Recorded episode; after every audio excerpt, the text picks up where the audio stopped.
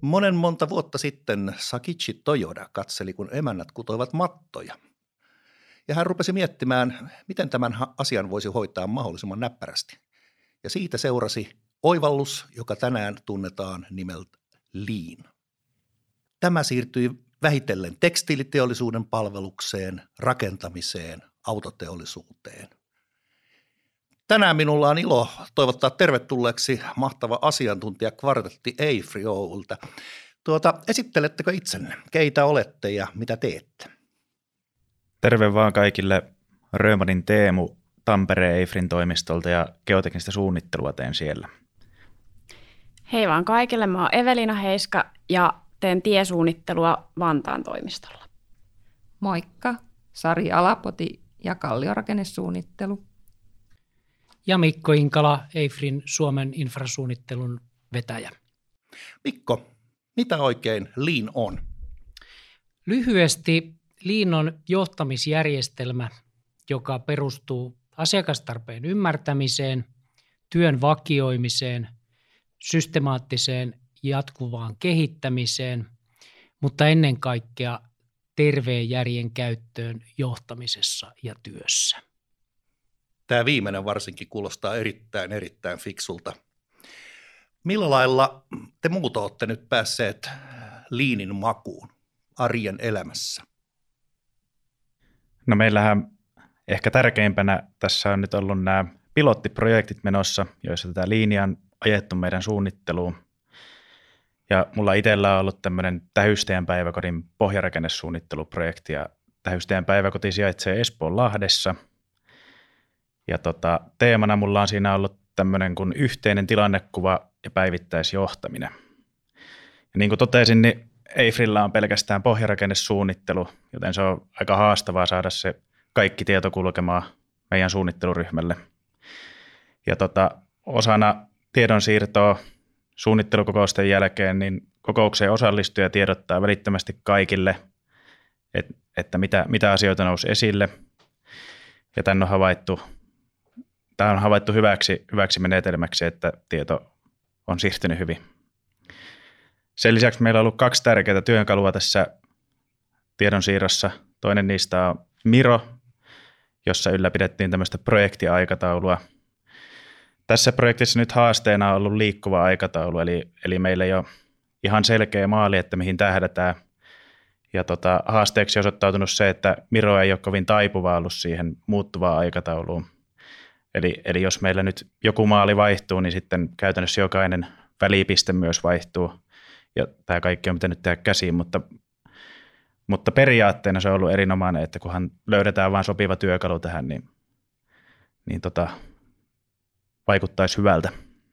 Voisiko tässä sanoa, että jatkuva oppiminen, jatkuva kehittäminen on olennainen osa asiaa? Kyllä. Tässä on mun mielestä nyt havaittu ehkä se juurisyy, että, että mitä pitäisi lähteä kehittämään ja on vähän havaittu myös sitä, että miten sitä kehitettäisiin, mutta, mutta että vielä, vielä on kesken. Joo, joo. Mitkä ovat Evelinan kokemukset?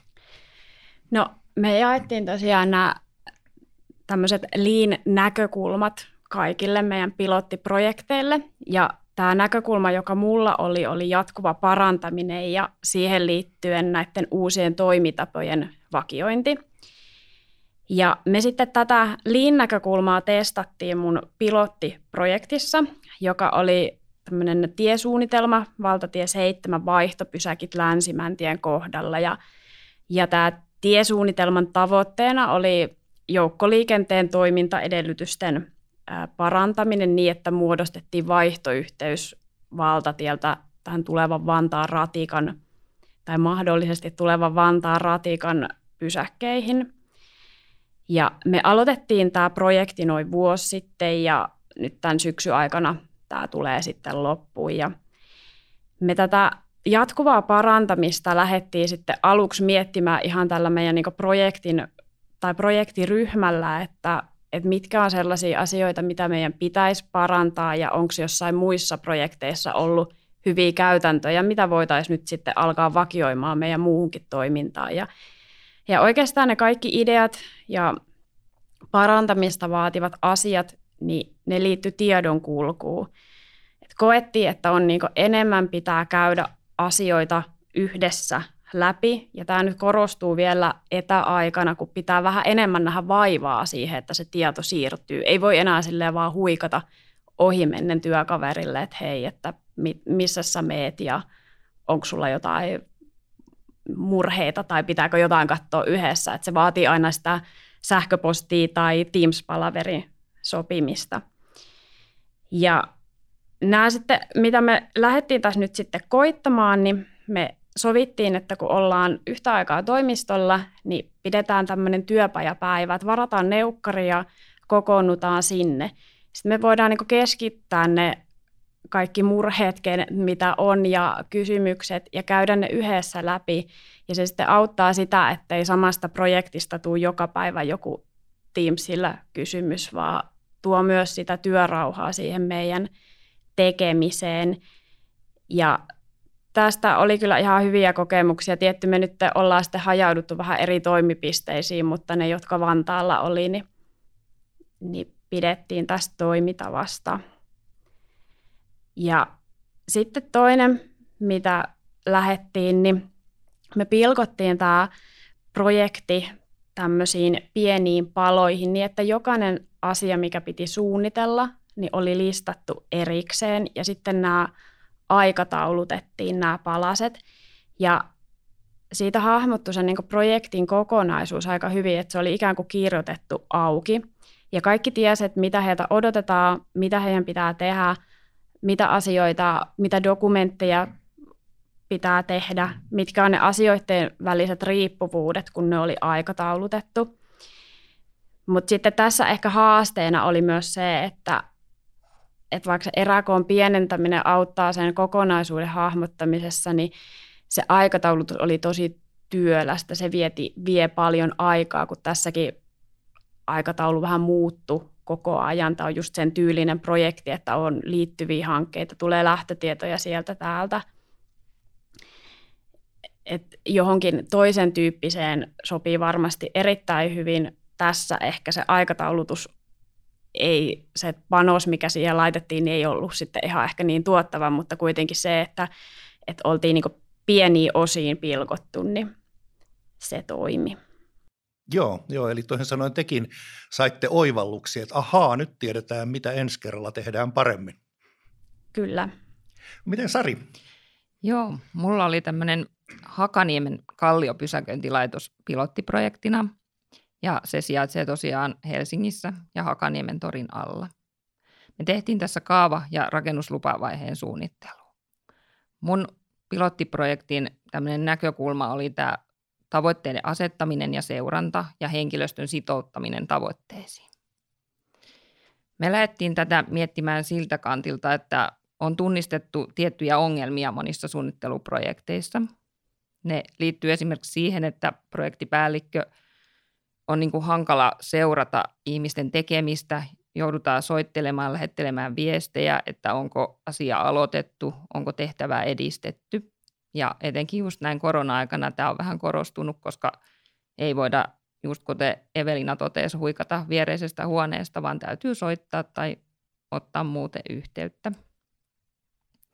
Ja sitten toinen, mikä meillä oli myös tunnistettuna vähän tämmöisenä ongelmana oli, että tämä suunnitteluryhmän tietämys hankkeen kokonaistavoitteesta ja sen kokonaistilanteesta on hieman monesti aina vähän epäselvä että tehdään sitä omaa suunnittelualaa, joka on semmoinen pienimuotoinen kokonaisuus, ja sitten se kokonaisuus ehkä hämärtyykin vähän siinä.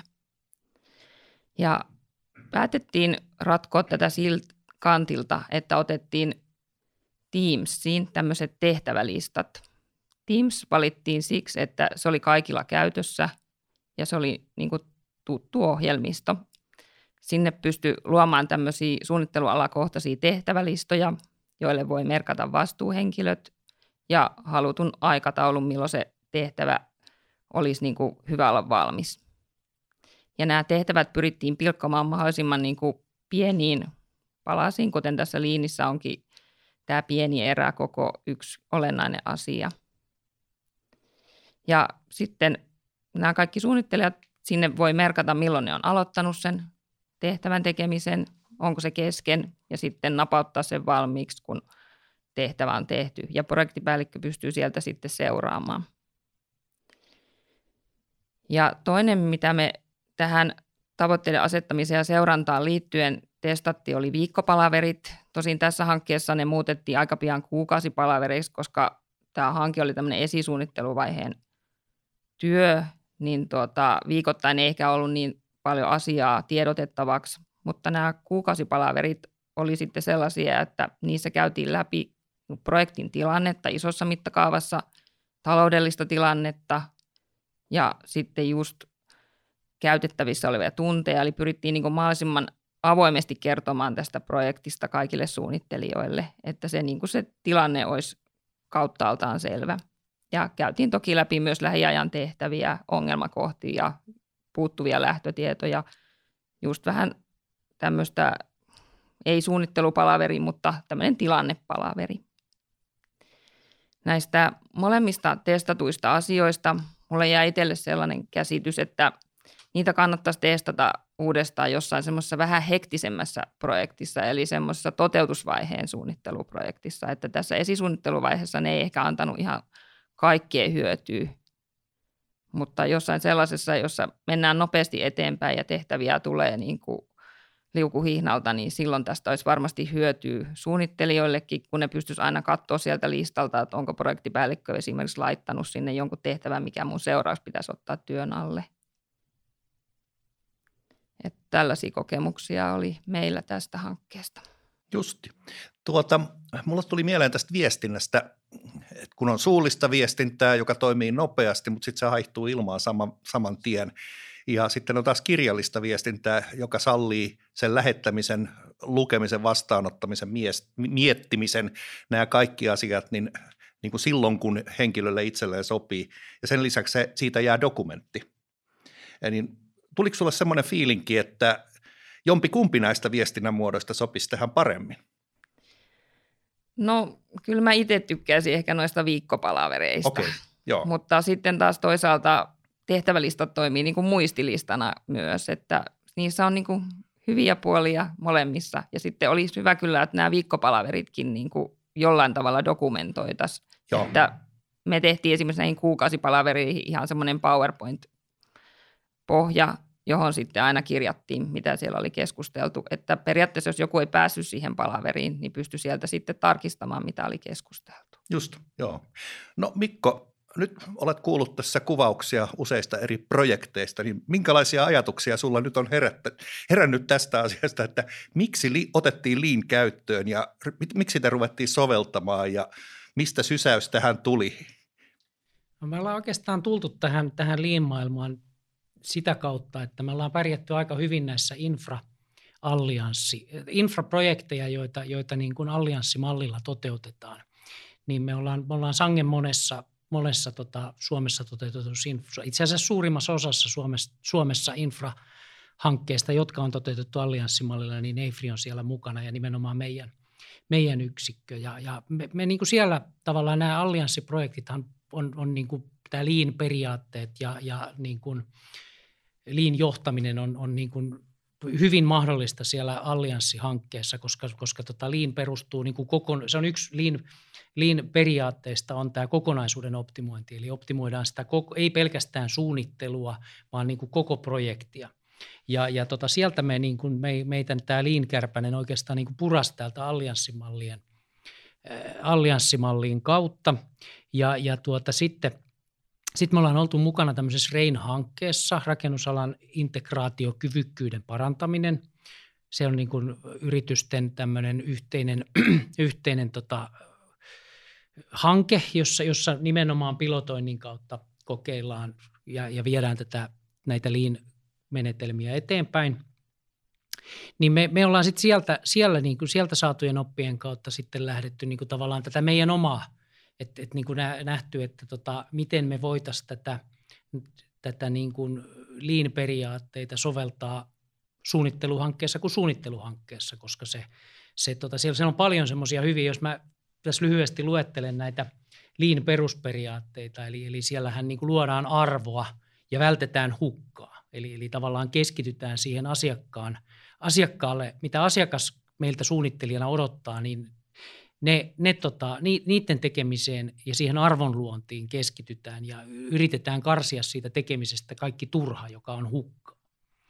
Ja, ja tota, sitten, sitten toinen on tämä, tämä, niin tämä kokonaisuuden optimointi, minkä jo mainitsinkin, ja osana sitä tämä virtauksen parantaminen. Tässä puhuttiin tästä erakoon pienentämisestä, niin se on nimenomaan sitä virtauksen parantamista. Eli tavallaan sen sijaan, että tehdään niin kuin isoja eriä, isoja toimituksia, niin pyritään purkaa se tekeminen sangen pieniksi. Voisiko palasiksi. tässä itse asiassa sanoa niinkin, että, että samalla tehdään mieluummin pieniä virheitä kuin isoja katastrofeja? Kyllä joo, siis sehän parantaa laatua sitä sen takia, että tähän eräkoon pienentämiseen liittyy se, että niin me, me, me suunnittelussa tehdään joku tehtävä ja toimitetaan se eteenpäin esimerkiksi suunnittelijan tarkastajalle. Niin kun se erä on pieni, niin se keskittyy, sieltä löytyy ne virheet. Jos me toimitetaan isoja eriä, niin, niin jos siellä on virheitä, niin ne häviää siihen, siihen erään, koska sitten on kiire saada se iso erä taas sen tarkastajan esimerkiksi eteenpäin. Niin, niin kyllä tämä on, niin kuin, on, on myös laatua parantava ja virheitä vähentävä. Ja, ja tota, sitten sit mitä, mitä tässä paljon puhuttiin, yksi, yksi lean-periaate on tämä ihmisten kunnioittaminen ja siitä, siitä niin kuin mun mielestä hyvin just tämä tiedonkulku, että, että niin me me niin kuin uskotaan siihen, että, että kun niin kuin projektiorganisaatio tietää tavoitteet, tuntee mitä, mitä tässä tavoitellaan, mitä se asiakas meiltä odottaa, ja, ja niin, niin silloin, silloin, silloin tavallaan niin kuin se koko organisaatio itse, ohjaa, itse ohjautuvastikin niin kuin toimii, toimii kohti niitä, niitä oikeita tavoitteita ja jätettä, karsi, karsiutuu automaattisesti sitä turhaa tekemistä siitä. Just. Voidaanko tässä ottaa esille semmoinen sana kuin parviäly? Kyllä, kyllä. Tämä ihmisten kunnioittaminen ja, ja tavallaan se usko siihen, että sieltä, sieltä ne innovaatiot ja se jatkuva parantaminen tulee sieltä ihmisten, ihmisten projektissa mukana olevien ihmisten kautta. Joo, joo. No, mitäs teistä muista tuntuu? Toteutuivatko nämä jutut? Syntyykö sellaista fiilistä, että jossain tietyn tyyppisessä hankkeessa tästä on erityisesti hyötyä, jossain ehkä vähän vähemmän – itse asiassa Sari taiskin mainita siitä, että nyt olisi mielenkiintoista kokeilla tätä erityyppisessä hankkeessa, mutta miten Eveliina, Teemu? No mä oon ainakin sitä mieltä, että jos halutaan jatkuvaa, jatkuvaa parantamista tehdä, niin, niin sitten ei voi niin lukkiutua mihinkään toimintapoihin, vaan pitää aika rohkeastikin lähteä kokeilemaan uudenlaista. Ja on niin asioita, jotka voi toisessa hankkeessa toimia ja toisessa ei. Et meilläkin on kuitenkin, kun meidän projektit on, ne on tosi eri kokoisia, se suunnitelmavaihe on ihan eri, tarkkuustaso voi vaihtua siitä, että tehdään tosi detaljisuunnittelu tai sitten esisuunnittelu isollakin pensselillä, niin ei tarvi ajatellakaan niin, että ne samat toimitavat toimisi sitten joka projektissa. Joo, pienemmät viat voidaan korjata pikkuvasaralla ja isommat lekalla.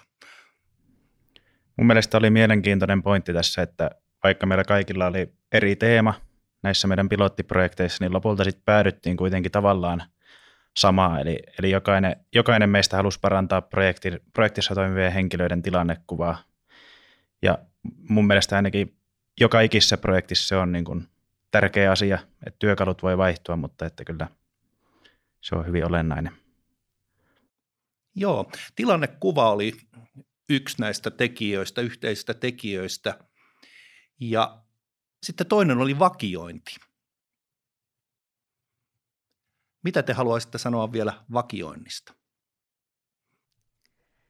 No meillä Kallio-osastolla on nyt käynnissä tämmöinen tietopankkiprojekti, eli me pyritään tota, keräämään erilaista suunnitteluprojekteissa käsiteltävää tietoa yhteen paikkaan – ja se olisi sieltä niin kuin suunnittelijoiden helposti käytettävissä. Voitaisiin ajatella, että vaikka projektit on erilaisia, ne on eri vaiheissa, mutta niistä löytyy aina yleensä tiettyjä samoja asioita. Esimerkiksi meidän osastolla on tämmöisiä tutkimusohjelmapohjia. Melkein kaikissa kalliorakennushankkeissa tarvitsee tehdä pohjatutkimuksia. Ja kun meillä on hyvät pohjat käytössä, niin sieltä on sitten pieniä parametreja muuttamalla helppo ottaa se teksti, joka on niin kuin todettu laadukkaaksi ja useiden asiantuntijoiden tarkistama, niin käyttöön. Ja sitten samalla meillä on tarkoitus kerätä tänne tietopankkiin erilaisia asiakirjapohjia, kuten esimerkiksi määräluetteloita, piirustusluetteloita, tarkastuslistoja ja sitten erilaisia myös esimerkkisuunnitelmia. Eli voisi vaikka tarkastaa, että mitenkäs länsimetrossa tämä asia oli hoidettu. Että ei tarvitse lähteä selaamaan sinne projektikansioihin. Ja tyyppipiirustukset on myös yksi tärkeä osa meillä kallioosastolla. Monesti käytetään just ruiskubetonien, kallioluituspulttien, ruiskubetonisalaojan tyyppipiirustuksia, jotka on niin kuin kaikissa projekteissa lähes samat. Niissä on jotain tiettyjä parametreja, mitä pitää muutella hankekohtaisesti, mutta se ydinajatus niissä on pitkälti sama. Ja tällä vakioinnilla päästäänkin just niin kuin laadun parantamiseen ja sitten yhtenäistämään niin kuin meidän ulkoasu ulospäin, kun meillä on piirustukset samankaltaisia aina ja ne on niin kuin monien ihmisten näkemyksen mukaan parasta, mitä me osataan antaa.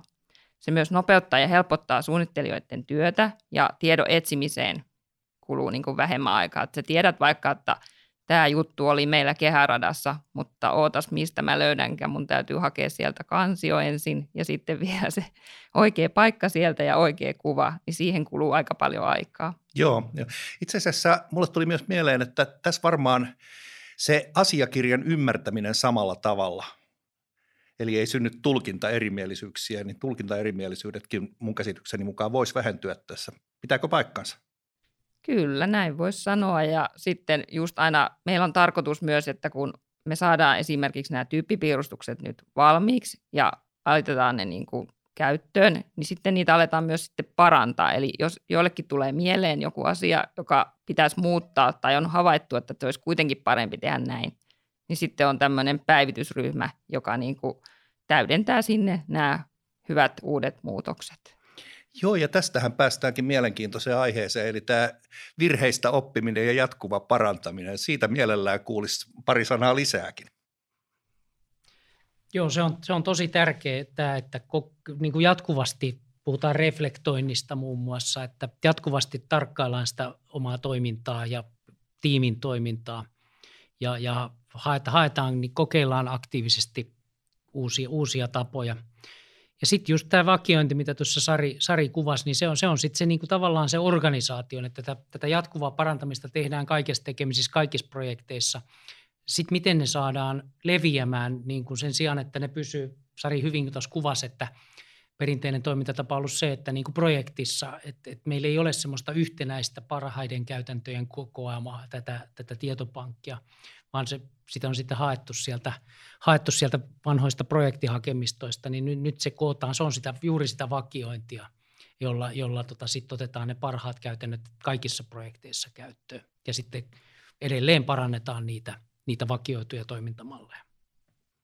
Joo, ja äh, nyt jos puhutaan vielä virheistä oppimisen ideologiasta, ja puhuttiin äsken tuossa ihmisten kunnioittamisessa – kunnioittamisesta, niin ähm, onko tässä syntynyt sellaista kulttuuria, että on helpompi nostaa käsi ylös ja hei, nyt mä tein valitettavasti mokan, että varokaa te, että te tee samaa. Miltä teistä vaikuttaa?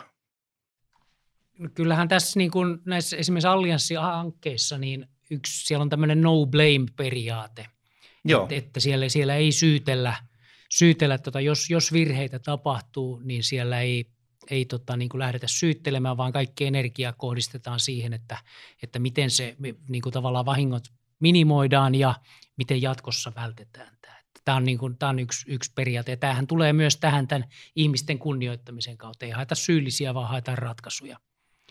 Ja tota, tämä, tämä on niin kuin tietysti semmoinen toimintatapa, jota, jota tässä – tässä haetaan, haetaan niin kuin laajasti meilläkin. Ja, ja toisaalta sitten myös tämä, tämä reflektointi, niin siinähän mitä, te, mitä, mitä pyritään tekemään kaikessa tekemisessä jatkuvan parantamisen niin kuin kiihdyttämiseksi, niin sehän yleensä aloitetaan, niin kuin puhutaan tämmöistä plus-delta-analyysistä, että, että ensin, ensin, ensin katsotaan, että missä ollaan onnistuttu, ja sitten se luo tavallaan semmoisen turvallisen ilmapiirin siihen, että – että tota, sen jälkeen kun on todettu, että on tässä jossakin onnistuttukin, niin, niin sen jälkeen voidaan myöskin sitten käsitellä näitä mahdollisia virheitä ja asioita, joissa meidän pitää parantaa jatkossa. Nimenomaan just tämä, että ahaa, nyt tiedän mitä tehdään ensi kerralla. Mm. Kyllä. Ja sitten tässä kävi myös tämä käsite, Käsittelyssä virtauksen parantaminen. Miten tätä voisi nyt kuvata? Voisiko sitä esimerkiksi ajatella jonkinnäköisenä helminauhana, että miten ne helmet saadaan mahdollisimman lähekkäin toisiaan vai miten sitä kuvaisi? Vir, virtaushan tavallaan tarkoittaa, voisi vois luonnehtia, että virtaus on, on, on sitä, että meillä niin tämmöinen projekti on jatkuvasti aktiivinen. Meillähän tyypillisesti perinteisesti suunnittelutoimistoissa on niin kuin johdetaan toimintaa sillä tavalla, että pyritään maksimoimaan ihmisten laskutettavuusastetta, että heillä on, heillä on jatkuvasti projektityötä. Tämä johtaa sit siihen, että, että tota, välttämättä aina ei ole resurssi, henkilöllä ei ole, hänellä on muut, muita töitä kuin hänen olisi mahdollista, niin kuin, tai projektin kannalta hänen pitäisi tehdä joku tehtävä. Ja, ja tota, tämä johtaa niin kuin tavallaan, jos katsotaan projektin aikajana, niin siellä on aktiivisia vaiheita ja sitten vaiheita, jossa ei tapahdu mitään. Työ tavallaan odottaa, odottaa tekijää. Just just, eli toisin sanoen, sori vaan mä en nyt he tänään ehdin, mutta tuota ensi viikolla ehdin taas. Kyllä. Tää, just. Ja virtauksen parantamisen niin kuin tässä suunnittelun tapauksessa se tarkoittaa sitä, että sieltä, sieltä projektin aikajanalta pitäisi nämä passiiviset jaksot, jolloin pro- projektia ei edistetä, niin ne pitäisi pystyä siivoamaan pois. Just, just. Ja, ja tähän on sitten erilaisia menete, menetelmiä, että, että tässä käytetään usein, tavallaan tämä eräkoon pienentäminen on yksi, eli se tekeminen palastellaan pieniksi tekemisiksi. Usein, usein käytetään tota, tämmöistä last planner, last planner-menetelmää, jossa, jossa tunnistetaan nämä tehtävät ja, ja tota, sovi, sovitaan nämä aikataulut, milloin, milloin se tehtävä tehdään ja ihmiset, ihmiset sitoutuu siihen. Nämähän ketjuttuu just silleen, että jos, jos Teemu, Teemu geoteknikkona hänen pitää tehdä joku tehtävä viikolla X, niin, niin sitä edeltävällä viikolla pitää, pitää olla tiettyjä lähtötietoja, jotka, te, jotka myös käydään siinä Last Plannerissa läpi. Eli mitkä on edellytykset, että Teemu voi tehdä sen, sen tota, tehtävänsä seuraavalla viikolla. Ja, ja, ja, ja kun, kun nämä niin kuin sovitaan ja, ja luvataan, että, että ne esitiedot toimitetaan, niin silloin te, te Teemu varaa sen resurssin siltä kyseiseltä viikolta etukäteen hyvin ajoin tietää, että tuolla viikolla hänelle tulee tehtäväksi toi, niin, niin tällä keinolla muun muassa me parannetaan sitä virtausta. Eli niihin, niihin sovitaan ne aikataulut, milloin tulee lähtötiedot, milloin tuo pitää olla tehtynä. Ja tota, tätä kautta se virtaus parantuu. Kun koko projekti toimii tällä tavalla, niin silloin sieltä häviää nämä ei-aktiiviset jaksot. Joo, joo. ja just esimerkiksi kun puhuit Last Plannerista, niin siinähän on se hyvä puoli, että se tehdään yhdessä. että se ei ole ulkoapäin saneltu aikataulu, vaan me ollaan yhdessä funtsittu tämä, niin siihen on käsittääkseni helpompi sitoutuakin. Kyllä, kyllä. Siinä tulee se vahva, se, että kyseinen henkilö itse laittaa lupauksenomaisesti sen postit-lapun lapun seinälle aikalenteriin, niin, niin se on se lupaus. Se, mitä Teemu puhuu tästä, esimerkiksi tästä Mirosta, niin, niin näähän on sitten näitä etätyöajan, nyt korona-ajan sovellutuksia, että miten, miten siitä, kun ei voida olla siellä samassa huoneessa tekemässä seinälle sitä, sitä last planner-aikataulutusta, niin sitä on sitten tehty tavallaan tämmöisellä virtuaalisella työpöydällä etä, etänä. Toimii hyvin, hyvin niinkin ja, ja tulee varmasti jäämään, jäämään tota, käytäntöön myös niin kuin koronan jälkeisessä ajassa. Joo, se on ihan totta. Itse asiassa tämä, että korona on pakottanut, mutta korona on myös antanut mahdollisuuden.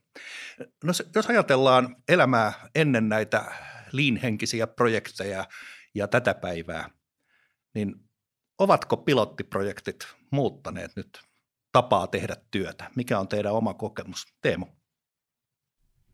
No varsinaisesti nämä, nämä lean-opit on enemmänkin tämmöistä – maalaisjärjen käyttöä, että ne on, ne on tavallaan itsestäänselviä asioita, mutta nyt kun ne laitetaan paperille ja niitä käsitellään aktiivisesti, niin toki sitten ne enemmän ja enemmän tulee sinne projekteihin. Että on, on, on semmoisia projekteja, missä ei välttämättä tilannekuva ole kovin hyvä. Että, että kyllä mä näkisin, että ehdottomasti eteenpäin mennään.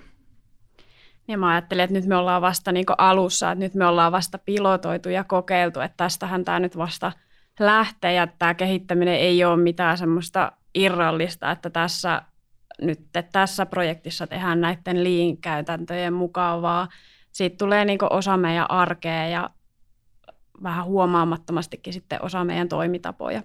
Mä muuten uskon tämmöiseen imuperiaatteeseen, eli toisin sanoen, jos joku asia on hyvä, helppo, maittava, niin kyllä se tulee leviämään käyttöön. Sitten sen sijaan väkisin pakotetut asiat, niin ne ei välttämättä sit koskaan juurru. Imu on tärkeä tuossa virtauksen parantamisessa. No niin onkin muuten. Aivan oikein. Sari. Joo, mä ajattelen kanssa, että tämä liin on semmoinen niin ajattelumaailma, että sitä ei niin kuin mitenkään voi yksittäisenä asiana ottaa projekteihin, mutta sitä, sitä pitää päästä vain jotenkin oman pään sisällä semmoisiin asioihin, just hukan poistamiseen ja tämmöisiin asioihin, että pyrkii niihin ajattelumaailmansa muuttamaan tähän liinin mukaisesti. Ei semmoisella, että joku tietty asia on niin paras ja se toimii kaikissa, mutta monessa asiassa sitä liiniä voi hyödyntää. Tosi mielenkiintoinen filosofia kaiken kaikkiaan. Joo, filosofiahan tarkoittaa viisaustiedettä ja oikeastaan niin mulle tuli tästä mieleen juurisyiden hakeminen. Eli toisin sanoen esitetään kysymyksiä niin pitkään, kunnes päästään sinne alkulähteille. Mikko, tuntuuko siltä, että tällä ajattelutavalla ja filosofialla niin päästään juurisyiden lähteelle? Kyllä mä vahvasti uskon siihen ja, ja, ja nimenomaan tätä, tätä kautta, tämä oli hyvä kun nousi tämä, nousi tämä filosofia vielä, vielä keskusteluun, niin mä juttelin esimerkiksi mun ruotsalaiset kollegat on, Ruotsissa ei olla tässä liinissä yhtä pitkällä kuin Suomessa, niin ruotsalaiset kollegat halus, halus tenttailla mua ja tota, heille oli valtava helpotus suorastaan. He kuvittelivat, että tämä liin on niin kuin kasa tämmöisiä menetelmiä, joita pitää soveltaa, mutta kun sitten heille, kun näitä, näitä asioita, mitä tässäkin on juuri keskusteltu, niin käytiin, että kysymys on filosofiasta ja periaatteista, niin heille se oli valtava niin kuin aha-elämys, ihan niin kuin meillekin. Jopa tämmöinen niin kuin helpotus, että niin kuin sieltä, sieltä se ponnistaa. Kysymys, niin. kysymys ei ole me itse asiassa menetelmistä, vaan filosofiasta ja niin kuin tämmöisestä ajattelutavan muutoksesta. Joo, niin kuin Teemu sanoi, maalaisjärki. Kyllä, ollaan, ollaan aivan ytimessä. Ja, ja sitten toisaalta just, just tämä maalaisjärki yhdistettynä siihen, että ne, ketkä sitä työtä tekee, niin tietää parhaiten sen, miten se pitää tehdä, miten se tehdään tehokkaammin, paremmin ja laadukkaammin, eikä niin, että, että sitä jostakin norsuluutornista ohjeistetaan toimintajärjestelmää, että tehkää nää, käsketään tekemään näin vaan, vaan että te, tehdään se siellä jatkuman parantamisen ja ihmisten kunnioittamisen kautta se, ja, ja, ja siihen liitetyn vakioinnin kautta sitten sitä, tavallaan sitä meidän toimintajärjestelmää. Joo, joo kyllä vain. Ja Eveliina sanoit, että tämä on alkua. Mitä seuraavaksi? No seuraavaksi varmaan lähdetään siirtämään näitä siihen meidän arkipäiväiseen toimintatapaan, että ei enää ajatella, että meillä on jotain pilottiprojekteja tai tässä kehitetään sitä ja tässä tätä, vaan se on vaan osa meidän toimitapaa. Mutta toisaalta tätä kehitystyötäkään ei mun mielestä pidä niin kuin lopettaa, vaan niin kuin jatkaa näiden ideoiden ettimistä ja miten voitaisiin aina parantaa. Että ei nyt luovuteta, että nämä pilottiprojektit on ohi. Jos nyt ajatellaan vielä ekologiaakin tähän, niin mitä Teemu lisäisit? No totta kai se, että tehdään asiat liinisti ja minimoidaan hukkaa, niin parantaa myös ekotehokkuutta, että, että kyllä tässä senkin osalta ollaan oikealla tiellä. Tää, tässä ilmeisesti tuli uusi hyvä termi käyttöön, että tehdään asiat liinisti. Kyllä, tehdään asiat liinisti. Ja totta, tämä, on, tämä on tärkeä näkökulma myös tämä vihreä siirtymä, mikä, mikä nyt on käynnissä ja jopa vauhdittuu koko ajan, niin liin, liin on myös hyvä työkalu tämän, niin kuin tämän vihreän siirtymän edistämiseen, koska tota, kaikki nämä hiilidioksidi ja, ja, ja jäte, ne, tämä hukan periaate, mikä on niin kuin hukan poistamisen periaate ja keskittyminen arvonluontiin, niin se, se puree todella hyvin tähän, tähän liiniin. Ja sitten, sitten tota, tämähän on nykyään nämä isot hankkeet, missä mekin ollaan, niin tavallaan tämä luvitus on, luvitus on niin kuin aika, aika raskasta ja tavallaan sen virtaut, virtauksen parantaminen siinä, siinä niin kuin ympäristöluvituksessa. Ja, ja toisaalta myös se, että ettei, ettei siitä tehdä semmoista jäykkää, jäykkää, jossa niin kun, kun keksitään tai jatkuvan parantamisen periaatteen mukaan niin koko ajan haastetaan sitä ratkaisua, niin jos, meillä, jos meidän ympäristölupa ei mahdollista jonkun hyvän ympäristön kannalta oikean innovaation käyttöönottamista, niin, niin se on, se on niin tosi huono, huono juttu. Ja tota meidän, meidän yksikössä, yksikössä tämä liini, liinin kehittäminen niin jatkuu. Tämä on nyt me, me, tota, me ollaan tänä kesänä uudistettu meidän yksikön niin kuin strategiaa ja osallistettu meidän henkilöstöä erilaisilla kysymyksillä tämän, tämän strategian tekemiseen ja siellä on tosi vahvasti lean, lean-periaatteet ja menetelmät mukana. Sitä uteliaana odottamaan. Miten summattaisiin tätä vielä? Me jatkamme liin tiellä vihreään tulevaisuuteen. Naulan kantaa. Kiitoksia Teemu, Eveliina, Sari, Mikko. Kiitos. Kiitos. Kiitos. Kiitos.